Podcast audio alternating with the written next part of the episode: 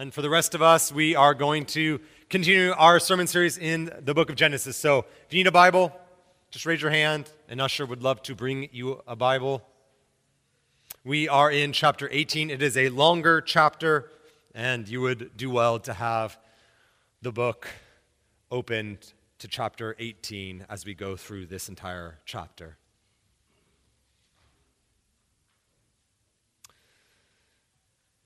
As we prayed earlier, I'm guessing you've been watching, you've heard, you've read stories of what's going on in the Middle East, in Israel, and in Gaza. And as you've been watching this unfold, at least to me, it seems like everyone's pointing the finger at someone else. And yet, I've been sort of in this game doing ministry long enough to know that eventually when evil arises and people begin to point their finger in different places, eventually, eventually, people begin to point their finger at God. Where is God in all of this? Is God good? Is God powerful enough to stop it? Eventually, with all of our questions and all the pointing of our fingers, eventually we point our fingers at God. This is sort of the natural response when evil happens. We begin to ask those existential questions. And it's not just war. Whatever trial or hardship you're going through, we begin to kind of think about those questions. I, I remember my, my son, I heard my son, he had a stomach ache, and I heard him crying out in the pain of the stomach ache God, why aren't you stopping this? We inevitably ask those questions, don't we? God, where are you? God, why don't you stop this? God, how could you be good in light of this? And in many ways, God's greatness and God's goodness are the two things we're going to think about today. It's the two major aspects of our text today. Those two questions Is God great and is God good? Those questions directly get answered in our text this morning. Uh, th- this fall, we're going through uh, a portion of the book of Genesis, particularly all of the life of Gen- uh, Abraham in Genesis. So it's Genesis 12 to, I think, 23. And Abraham's an amazing man. God used him uniquely in redemptive history. And yet, Abraham's kind of like all of us. Abraham got these amazing promises from God, and Abraham had to trust God. He lived in the gap between God's promises and the fulfillment of those promises. Abraham had to learn day by day by day how to trust God with his life. This morning, chapter 18, it's a longer chapter. And really, this chapter is divided up into two scenes. So in verses 1 to 15, we have scene 1, and it's a visitation. We can call it, we can kind of summarize it that way. A visitation. And then in verses 16 to the end of the chapter, verse 33, we have an intercession. So a visitation and then an intercession. But really, in the midst of those two scenes, we have two rhetorical questions that get asked that we're meant to answer. And they're all about the character of God. I just want to point them out to you before we read the text and go through these two scenes. So, scene one, we're asked in verse 14 is there anything too hard or too wonderful for the Lord? It's the question of greatness. Is God powerful enough? Is God great enough? And then in scene two, we're asked, verse 25, Shall not the judge of all the earth do what is just? That's the question of justice. It's the question of God's goodness. Two scenes that really get to two questions Is God great and is God good? I hope to convince you this morning that indeed He is. The big idea, as we kind of put these two questions together, is simply this. I think it should be on the screen behind me. The greatness of God is seen today and often in the goodness of God. That's what we're going to consider today. So, if you will, turn with me to chapter 18. We're going to read the first scene, verses 1 to 15. And the Lord appeared to him by the oaks of Mamre as he sat at the door of his tent in the heat of the day. He lifted up his eyes and looked, and behold, three men were standing in front of him. When he saw them, he ran from the tent door to meet them and bowed himself to the earth and said, O Lord, if I have found favor in your sight, do not pass by your servant. Let a little water be brought, and wash your feet, and rest yourselves under the tree while I bring a morsel of bread, that you may refresh yourselves, and after that you may pass on, since you have come to your servant. So they said, Do as you have said. And Abraham went quickly into the tent to Sarah and said, Quick, these uh, three, uh, three seahs of fine flour, knead it, and make cakes. And Abraham ran to the herd and took a calf tender and good, and gave it to a young man who prepared it quickly. Then he took curds and milk and the calf that he had prepared and set it before them, and he stood by them under the tree while they ate. They said to him, Where is Sarah your wife? And he said, She's in the tent. Then the Lord said, I will surely return to you about this time next year, and, sh- and Sarah, your wife, shall have a son. And Sarah was listening at the tent of the at the tent door behind him. Now Abraham and Sarah were old, advanced in years. The way of women had ceased to be with Sarah. So Sarah laughed to herself, saying, After I am worn out and my Lord is old, shall I have pleasure? The Lord said to Abraham, Why did Sarah laugh and say, Shall I indeed bear a child now that I am old? Is anything too hard for the Lord? At the appointed time, I will return to you about this time next year, and Sarah shall have a son. But Sarah denied it, uh, saying, I did not laugh, for she was afraid. He said, No, but you did laugh. So, scene one begins with Abraham and Sarah having an afternoon siesta like many of us are hoping to have later today. And the heat of the day is beating down on them, and all of a sudden, Abraham sees some men out in the distance coming towards him. And he instantly knows that these visitors are no ordinary visitors. And we know that because he instantly gets up and he runs toward them, which was beneath Abraham, but he does it anyways. These are no ordinary travelers. And so he eventually gets there and they have a conversation and he begs them as they travel through, it, would they come and stay and you know, put their feet up on the couch and have lunch with Abraham. And so eventually they agree. And so you just see Abraham desperately then running back to Sarah, and you feel like his frenzy, and he's like, Sarah, what do we got in the fridge? We got some amazing dinner guests. You guys ever experienced this? You ever get that text? All of a sudden you're sitting down with your family eating peanut butter and jelly, and some friends say, Hey, we're passing by we love to stop by and see you guys. And you're like desperate. You like look at the house and you're like, it's a mess. And you're like taking dirty laundry and you're like throw it in closets. You're like opening the, the cabinets and you're like, all right, how do I how do I make a casserole with like macaroni noodles and tomato soup? And instantly you're like a drill sergeant. You're like, Sadie, clean up the living room. Calvin, clean the toilets. Whitaker, you're four. Do nothing. Just sit there and don't make a mess. Like that's the scene here.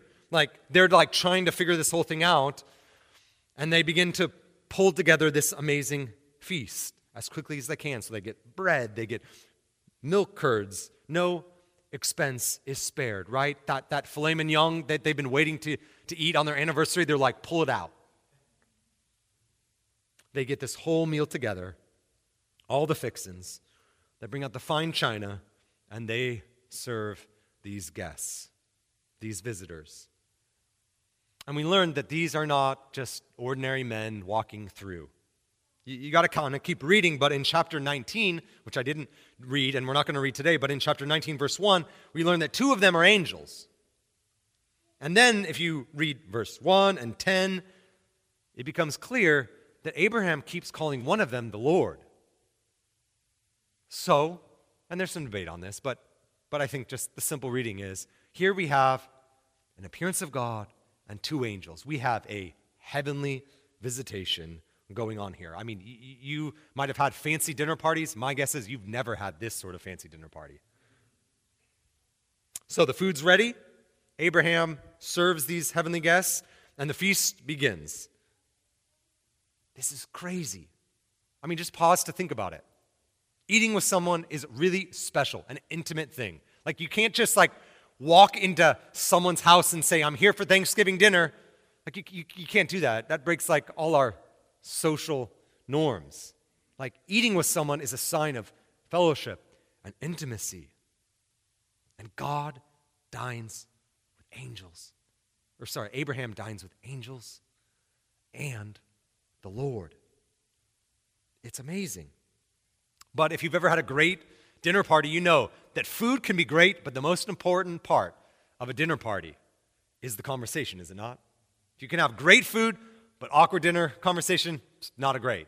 You can have not great food, but a great conversation, and it still makes a great dinner conversation. And so the, the conversation begins in verse 9, doesn't it? And the guests begin to ask, So where's Sarah? And Abraham's like, I don't know, back in the tent in the kitchen, like cleaning up after this whole meal or something. And then the Lord speaks.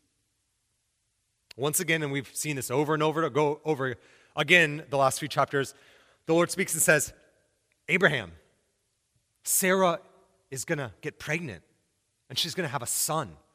And it's going to happen next time, this time next year. A year from now, it's going to happen. And Sarah is outside the tent and she like heard, you know, heard her name and, you know, curiosity got the better of this cat. And so she begins to kind of listen in and she's like, what's going on? What are they talking about? And she hears them say, she's going to get pregnant. And she's like, I don't know who these guys think they are. I have no idea who these visitors are, but they're nuts. She's too old. Biologically speaking, the time has passed. She can't get pregnant. She's like, I don't know. Like, it's impossible. There is no possibility. I mean, th- these, these visitors must have grown up Catholic like I did and got pulled out of sex ed. They don't know how baby gets in the baby carriage. And so she laughs in light of all of this. Not, not a, like a, a laughter like funny. This is like a heckler's laugh. She's scoffing. She's like, no way. No way. Well, the Lord responds and says, Oh, this is happening. He hears the inner dialogue of Sarah's heart, and he tells Abraham that Sarah was laughing. This is going to happen. This is assured to happen. And then he asks that question that I alluded to earlier in verse 14 Is anything too hard or too wonderful for the Lord to do? Meaning, if God can hear the thoughts of Sarah, if God can hear the inner dialogue of Sarah, if God can hear the feelings of Sarah, if God can hear the half baked ideas, the good and the bad that's going on in Sarah's mind and heart and soul, can He do this? It's a rhetorical question. There's a right answer and there's a wrong answer, and we all know the right answer, which is, of course, God can do this. Is there anything too wonderful for God to do? Nothing is impossible for God. Now, some people do weird things with this text, right? Right? Like people put this like on a Hallmark card and they take like a an awkward, uncoordinated boy who can't even walk in a straight line and they're like, this text means you can dunk a basketball when you turn 16. Let's not do weird things with the Bible. That's not what this is going on. Just think about what this is saying. Think about the particularity of this promise and why God says he's so great in light of this promise. The promise is about a child, right? The promise is about God saying, I am going to give you a child, and then because of that child, I'm going to make you into a great nation. And the language of last chapter is, I'm going to be your God, and you're going to be my people. I'm going to build a faith community that's going to worship me. That's the promise here. And he's saying, I am going to, or maybe he could say this God is asking Abraham, and I think all of us, this sort of rhetorical question Do you believe, Abraham, do you believe, church, that God will create a people for himself against impossible human odds? That is what God is saying to Abraham. Is God big enough to build a people for God amid impossible Vegas odds. That's the context of the promise. And Sarah has a hundred reasons not to believe the promise. And you see her double down on it and on her sin, right? She's like, I didn't laugh. Now, this is just classic, right? I mean, this is kind of what Adam and Eve did when they got caught. This is what we all do. We sin, and instantly, when we're exposed, we feel we, we become afraid, we're vulnerable, we're humiliated, and so we just double down on more sin. Sarah has a hundred reasons not to believe God. But my guess is Sarah would have passed a theology test on the greatness of God. Right? If, if Sarah was taking a, a Scantron uh, on a theology test, she'd be like, Yes, God is great. Yes, God is inconceivably amazing. God is not contingent on any of us. God can do the impossible. God is a waymaker, whatever that means. Sarah would have passed the written test. But just because you pass the written test doesn't mean you can pass the driver's test. Is anything too great for God? It really is a question, but it's sort of a statement, too. God will make a people against impossible odds. And spoiler alert, God does this. Sarah has a son. It's impossible. He has, she has a son named Isaac. Not impossible for God. And then God's not finished. The job wasn't done with the birth of Isaac. God continues to make a people for himself under impossible conditions. Isn't that just basically the storyline of the entire Bible? God making a people for himself against impossible human odds. Enemies surround God's people. It looks impossible, not to God.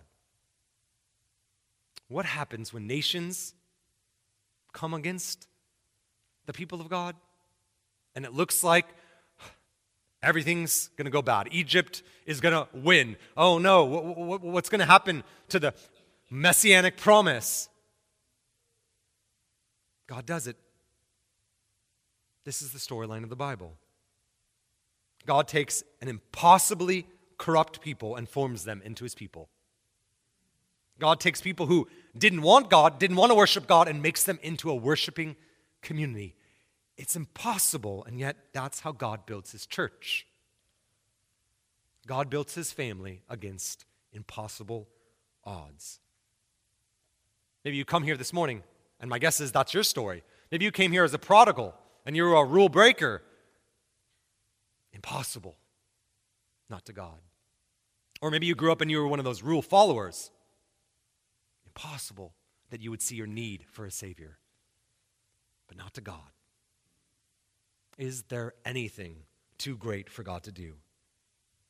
God is building his church, right? Jesus' great promise.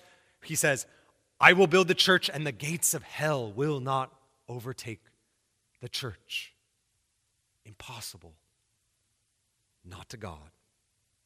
God is doing the impossible. He is going to secure a people for himself, and he does this at the cost of his own son.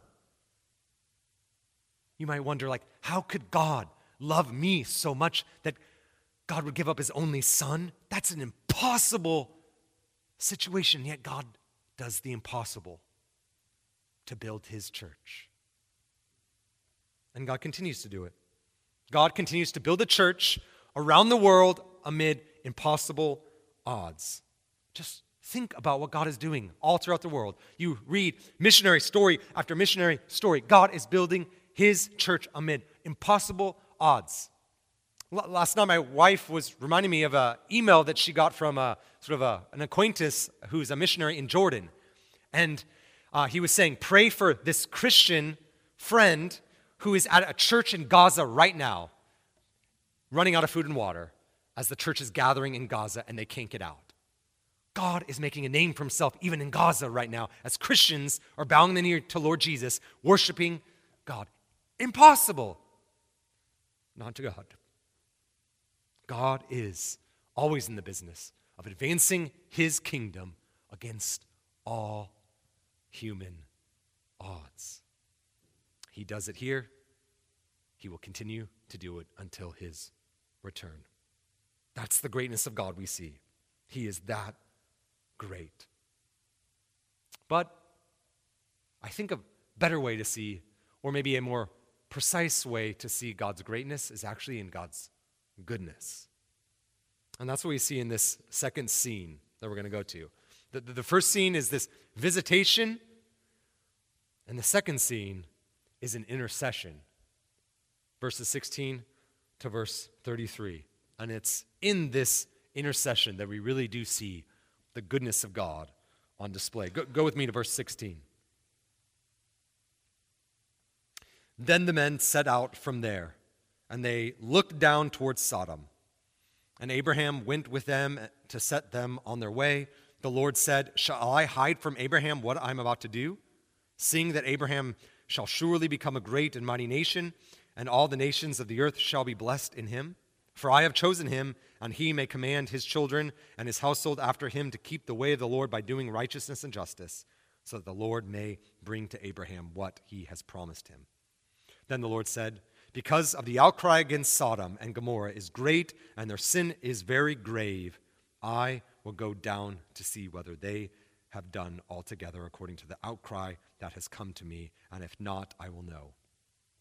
So the men turned from there and went toward Sodom but Abraham still stood before the Lord. Then Abraham drew near and said, Will you indeed sweep away the righteous with the wicked? Shall there, um, suppose there are 50 righteous within the city. Will you then sweep away the place and not spare it for the 50 righteous who are in it? Far be it for you to do such a thing, to put the righteous to death with the wicked, so that the righteous fare as the wicked. Far be it that from you. Shall not the judge of the earth do what is just. And the Lord said, If I find Sodom, find at Sodom 50 righteous in the city, I will spare the whole place for their sake. Abraham answered and said, Behold, I have undertaken to speak to the Lord, I who am dust and ashes. Suppose five of the 50 righteous are lacking. Will you destroy the whole city for lack of five? And he said, I will not destroy it for uh, if I find 45 there. And he spoke to him again. Suppose 40 are found there. He answered, For the sake of 40, I will not do it. Then he said, uh, Okay, let not the Lord be angry, and I will speak. Suppose 30 are found there. He answered, I will not do it if I find 30 there.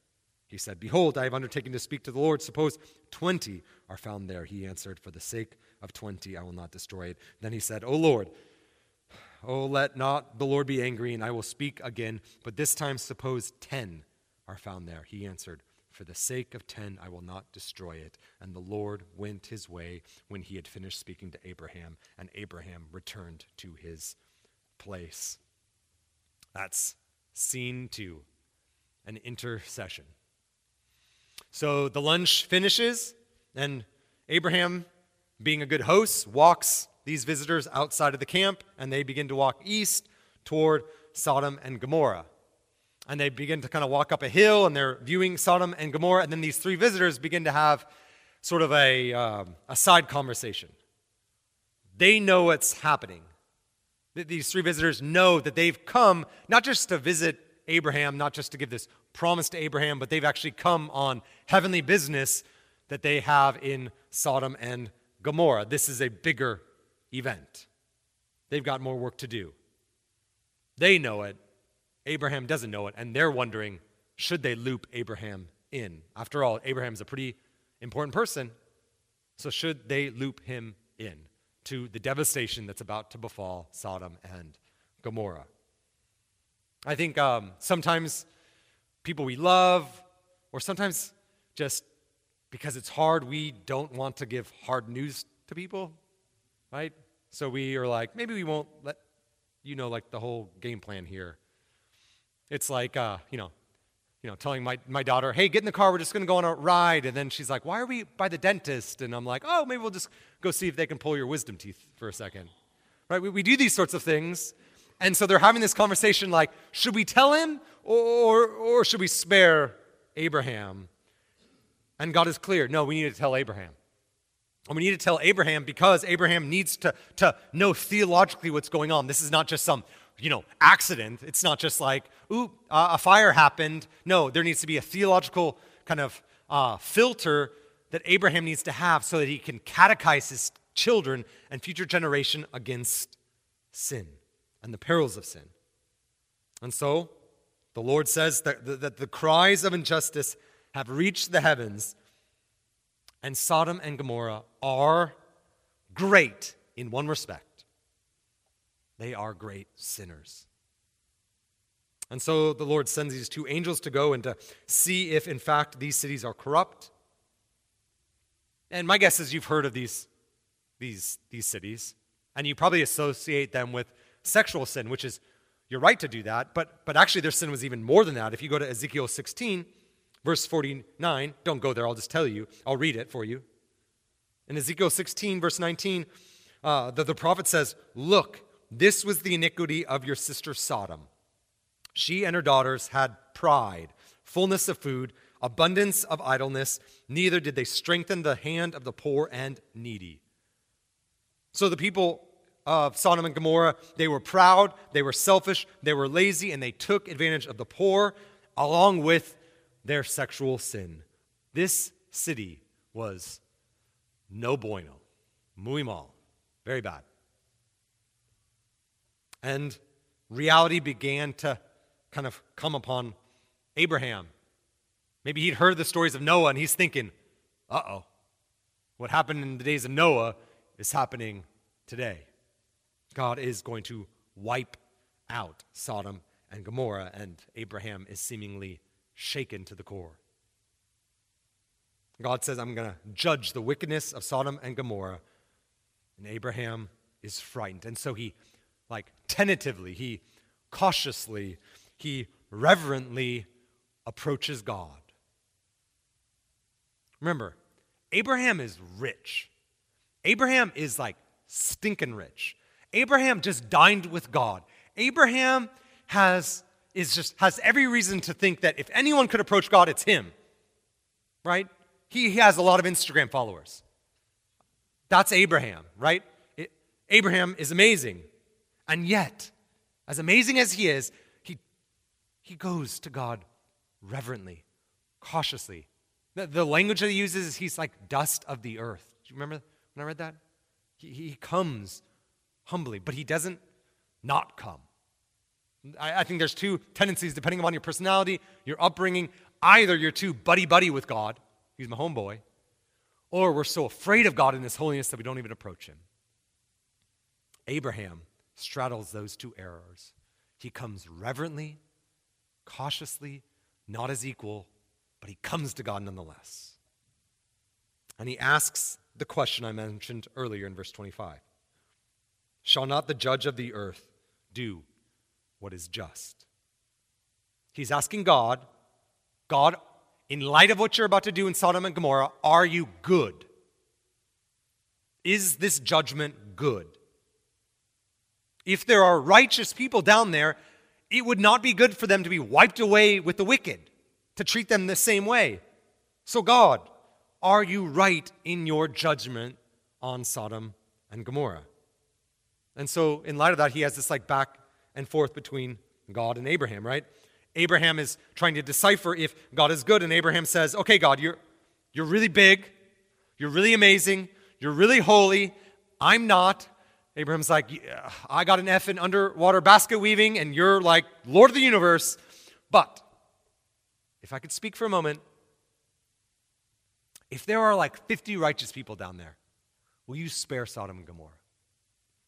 And God's like, Yep. And he's like, Okay, 40. God's like, Yep. 30. Yep. And then he's like, 10. God's like, Indeed, even 10. Now, why does that Abraham care? Well, if you remember from chapter 13 and 14, Abraham has family in Sodom and Gomorrah. His nephew Lot is there. So he's got a family reason to care about what happens to Sodom and Gomorrah. But I'm not convinced that's the only reason. Like, Abraham could have said, All right, get them, God. They're bad. But just, can you get Lot and his family out of there? That could have been Abraham's prayer. That's not Abraham's prayer. Abraham prayer, prays, if there are even 10 righteous people, will you spare Sodom and Gomorrah? And I might just add, did you know that this is the first time in the, in the story uh, line of the scripture? This is the first time any person comes first to God and talks to God. This is the first time it happens that someone approaches God. And what does he pray for? What does he intercede for? He doesn't say, God, I want more money. God, I want more wealth. I want more comfort. The first time a man comes before God, he asks that God would be merciful on a wicked city. Isn't that interesting? Abraham keeps knock, knock, knocking on heaven's door, if we can put it that way. And he does it to pray for a wicked city. I mean, thousands of years later, we still use Sodom and Gomorrah as shorthand for evil, do we not? And Abraham prays for them. He intercedes on behalf of them. And I don't think it's just because his nephew was down there. Abraham believed that there could be, in fact, there possibly was a few righteous people in Sodom and Gomorrah. Matthew Henry, that great English expositor, you, I'm guessing, sometimes read his commentary of the Bible. This is what he writes about this. I rarely quote people, but this is too good. He writes 400 years ago, as bad as it was in Sodom, Abraham thought there were several good people in it. And then this is his application in light of that. It becomes us to hope the best of the worst places. Of the two, it is better to err in that extreme. How hard that is to often live out, especially in light of evil. Abraham prayed, hoping for the best. And I think he could do that because he was learning firsthand and experiencing the goodness of God. Abraham intercedes for Sodom and Gomorrah. We see this. That's what's going on. And it's clear from God's response that God is teaching Abraham that he is good in all of his judgments. Abraham persistently asks God, and God keeps responding, Yes, I'm good. Yes, I'm good. Yes, I'm good. I will not just wipe out if there's a few righteous. And, and if you ever think about it, God sends these two angels, and we're going to learn this later in the Mosaic covenant that we need two witnesses at any place when there is evil for, for judgment's sake. And so God sends two angels as witnesses. Like, God is not just judging Sodom and Gomorrah willy nilly, He is the judge of all the earth. And He is fair and good even in His judgment. God sends even angels to make sure of this. God always bases his judgment on evidence. Not us. We often make judgments assuming we know all the facts. And so we point the finger thinking, I've come to the right conclusion, you're wrong in this. And so we point our fingers at one another. But this story ends so amazingly with one conclusion. And I know there's a lot of mystery, and we ask a lot of why questions, especially in light of hard things, trials, adversity, sorrow, evil, the problem of pain. There's a lot of mystery involved in that. But this text, I think, makes crystal clear that no one gets worse than they deserve.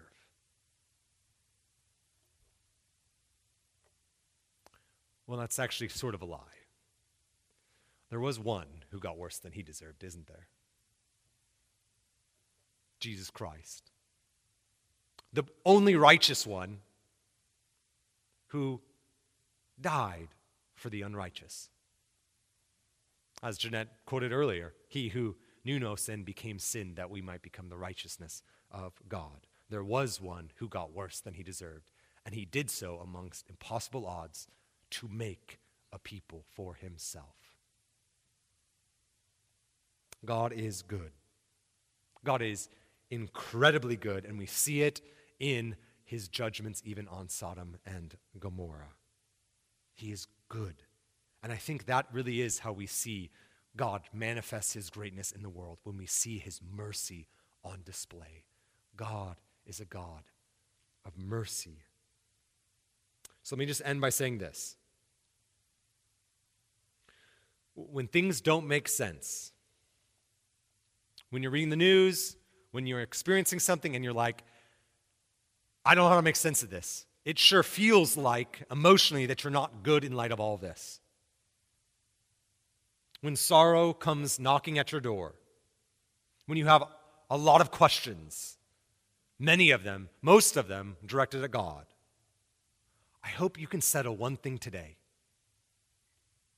that God is great, and at the same time, God is good.